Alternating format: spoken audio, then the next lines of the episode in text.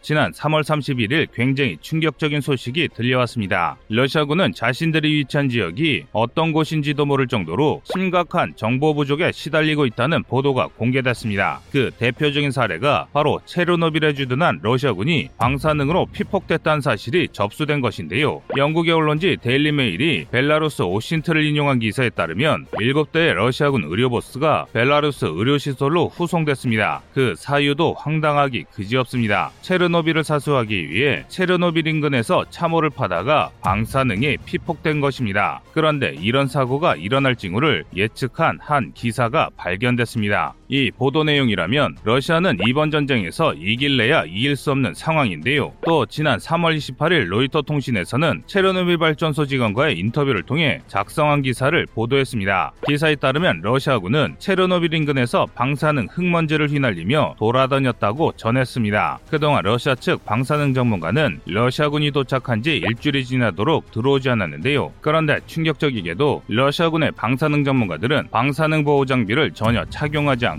체르노빌에 진입했습니다. 사태 심각성을 깨달은 노동자 중 한 명은 러시아 군인에게 체르노빌에서 무슨 일이 있었는지 모르겠냐고 물어봤는데 그런데 황당하게도 러시아군은 체르노빌 사건을 전혀 모른다는 말도 안 되는 답변을 내놨습니다. 그러면서 자기들은 그저 중요 기반 시설을 점령하고 있다고 생각한 것이 전부였는데요. 이는 실로 충격적인 발언이 아닐 수 없습니다. 건이 벌어진 장소인 붉은 숲에 얽힌 이야기를 생각하면 모를래야 모를 수 없는 일이기 때문인데요. 붉은 숲은 체르노빌 원자력 발전소와 프리피아트 인근 지역을 이르는 숲을 의미합니다. 붉은 숲이라는 명칭은 1986년 체르노빌 원자력 발전소 사고 이후 소나무들이 방사능을 빨아들인 뒤 붉은색으로 변색해 붙게 된 명칭인데요. 이 때문에 붉은 숲은 아직도 세계에서 가장 방사능에 심하게 오염된 지역 중 하나입니다. 소련에서 지역을 정리할 때 방사능에 오염된 흙과 나무를 전부 땅에 묻어서 처리한 덕에 숲은 다시 회복됐지만 지면에는 아직도 엄청난 양의 방사능이 측정되는 동유럽 최악의 마구입니다. 한마디로 붉은 숲의 땅을 파헤치는 것은 그야말로 자살행위나 다를 바 없는 위험천만한 행동입니다. 이는 러시아군의 작전 계획이 계획 수립 단계부터 문제가 있었음을 증명합니다. 상부로부터 자신들이 점령한 지역이 어디인지조차 모르고 위험성조차 전혀 교육받지 못했다는 말이기 때문입니다. 체르노빌에 주둔 중인 러시아군의 행동을 보면 더 확실히 알 수 있는데요. 체르노빌에 주둔한 러시아군은 방사능이 넘쳐나는 체르노빌을 보호장구 없이 활보했습니다. 자신들이 어떤 곳에 있는지 이해를 하지 못한 것이 확실합니다. 그런데 한 가지 이상한 점이 있습니다. 아무리 상부가 체르노빌이 위험하다고 알려주지 않더라도 체르노빌이라는 단어를 보고도 방사능 사고를 떠올리지 못했다는 것은 러시아군이 체르노빌 사고 자체를 모른다는 말과 같기 때문인데요. 이게 사실이라면 이는 러시아군을 넘어 러시아 전체의 문제라고 해도 과언이 아닙니다. 즉 자신들의 역사의 지부인 체르노빌에 대한 교육을 의도적으로 감췄다는 말이기 때문입니다. 그것도 한두 해가 아니라 사고가 일어났던 1986년부터 지금까지 진실을 은폐했을 가능성이 높습니다. 그래야만 현장 책임자인 대령 또는 장성급 장교들이 이런 말도 안 되는 지시를 내린 것을 설명할 수 있는데요. 그러니까 한마디로 지금의 러시아는 일본과 같은 역사 왜곡을 통해 자국민의 눈과 귀를 막았다고 밖에 볼 수 없습니다. 이 때문에 러시아는 체르노빌에 접근하는 희생자만 계속해서 양산하고 있는 것입니다. 이렇게 거짓과 기만으로 가득 찬 군대가 무슨 승리를 하겠다는 것인지 모르겠는데요. 다음 속보에서는 우크라이나의 새롭게 변화된 전황에 대해서 전해드리겠습니다. 이상 꺼리투브였습니다.